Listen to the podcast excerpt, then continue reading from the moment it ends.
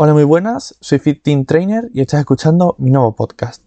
Antes que nada os quería pedir perdón ya que el anterior lunes no pude subir este capítulo, ya que resulta que yo estos podcasts los grabo en una oficina donde se puede grabar muy bien ya que no hay ruidos, no hay gente y mi padre también trabaja en esta oficina.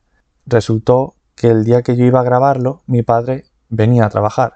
Entonces, como entenderéis, no me voy a poner a grabar el podcast cuando mi padre tiene que trabajar, tiene que hacer llamadas y demás. En esta primera temporada de capítulos en conjunto, en vez de ser cuatro, van a tener que ser tres. Como continuación de estos capítulos enfocados en la temática del material que podemos llevar al gimnasio, en este capítulo va a tratar sobre los guantes, el magnesio y el cinturón lastrado y depresión. Teniendo en cuenta los dos puntos que dije en el anterior capítulo, que son que para usar algunos de estos materiales debes de tener cierta base y cierto tiempo de entrenamiento y que no esperes milagros. Vamos a empezar hablando en el capítulo de hoy sobre el magnesio. Este se utiliza para tener un mejor agarre en la superficie sin que ésta se nos resbale. Su función es eliminar la humedad de nuestras manos y aumentar la fricción entre nuestras manos y el sitio donde queremos agarrar. Este lo recomiendo ya que un agarre más firme nos va a dar una cierta seguridad en el ejercicio y podremos exprimir mejor esas repeticiones. En el gimnasio se usa para ejercicios en los que usemos un peso considerable y si de por sí tienes las manos algo sudorosas, que a mucha gente le suele pasar, te lo recomiendo sin duda alguna. Este magnesio se suele encontrar en cuatro formas. Está el típico magnesio en polvo, el cual es el que se ve en las Olimpiadas. Si os habéis fijado alguna vez en los Juegos Olímpicos, veréis que hay como una especie de bol con un polvo blanco. Este es magnesio en polvo. Simplemente lo agarras con las manos, te los esparces y ya estás listo para usar. Aparte de este, también está la bola de magnesio, que viene a ser lo mismo, es magnesio en polvo, solo que está envuelto en una bola que está formada de tela. La tercera forma es la que generalmente se suele ver en los gimnasios y es el bloque de magnesio. Esta opción es la más barata ya que no tiene que pasar por esos procedimientos que pasan el magnesio en polvo y la bola de magnesio. Se usa partiendo un bloque en pedacitos más chicos que se puedan manipular de una mejor manera y simplemente rozándolo con nuestras manos ya el magnesio ya se queda fijado en las palmas. Y por último, y el que yo personalmente uso y el que más rentabilidad le veo, es el magnesio líquido. Este es un bote de magnesio, un bote chiquitito, disuelto en alcohol. De tal manera que para usarlo simplemente tenemos que verter un poquito, que tiene como una textura a pasta de dientes, para que os hagáis una idea. Lo esparcimos como si fuera una loción de manos por las palmas y al esperar unos segundos el alcohol se evapora y solo quedará el magnesio. La ventaja que tiene esta forma respecto a las demás es que el magnesio se cubre perfectamente en toda la mano. Dura mucho más y no deja rastros. Es decir, si alguna vez habéis ido a un gimnasio, veréis como las barras para hacer dominadas llenas de, de magnesio, algunas barras también llenas de magnesio, algunas mancuernas, algunas máquinas. En cambio, de esta manera no se deja rastro. Aparte de que este bote es súper cómodo de llevar y apenas ocupa espacio. El siguiente material de este capítulo son los guantes. Las personas que normalmente lo suelen usar son para evitar esos callos o durezas en las manos. Partemos de la idea de que si vas a entrenar de una manera adecuada, con una intensidad correcta, te van a salir durezas, quieras o no. Y yo personalmente no le veo nada de malo, ni veo feo una mano porque tenga durezas.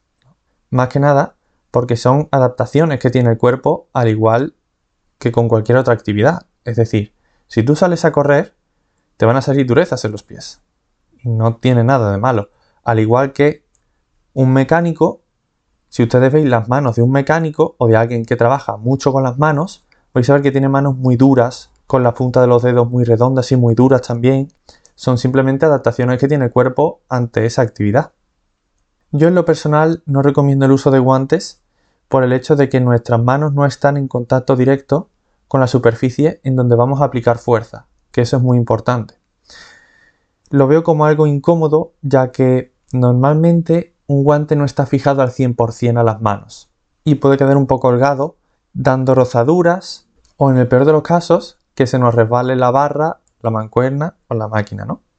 Por último, en este capítulo vamos a hablar sobre los cinturones, tanto de presión como de lastre. Empezaremos hablando sobre el cinturón de presión. Este se utiliza para aumentar la presión intraabdominal y de la columna baja, ¿no? de los lumbares. Volviendo más compacto y al igual que con las muñequeras de presión, al ser más compacto se consigue mayor estabilidad y una mejor transferencia de fuerza, reduciendo así el riesgo de lesión. Un ejemplo para que lo podáis ver gráficamente es que imaginéis una lata de refresco siendo prensada tanto por arriba como por abajo. A medida que aumenta la fuerza de presión, vamos a ver cómo en la zona media de la lata se va a empezar a, expandir. Pues el cinturón, la función que hace es reforzar esa zona media, que es donde tiene lugar la conexión de presiones entre arriba y abajo, para así poder soportar más peso sin llegar a romperse. El mismo concepto pasa con las sentadillas. Al colocarnos un peso sobre nuestra espalda, lo cual da una fuerza hacia abajo, y a su vez con nuestras piernas aplicamos una fuerza hacia arriba, estas fuerzas se encuentran en la zona media, que es el core, resultando una presión en esa zona y que los músculos presentes en el core tienen que soportar. Para ello deben de estar tensos y fuertes para poder soportar toda esa presión.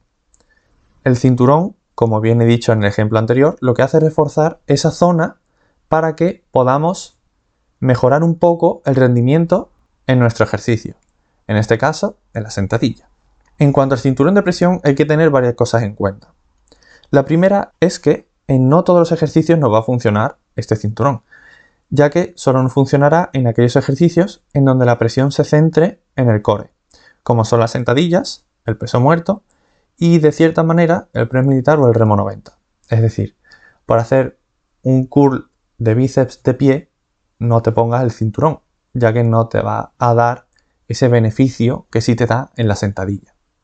Además, solo lo deberíamos de usar en ejercicios en donde nos coloquemos mucho peso, para que así en los demás levantamientos en el que no nos pongamos tanto peso, nuestros músculos del core sí se ven implicados, ya que, al igual que con los straps, si abusamos de ellos, nuestros músculos se van a ver debilitados. Con lo cual, al igual que con los straps, está bien usarlo, pero en momentos puntuales.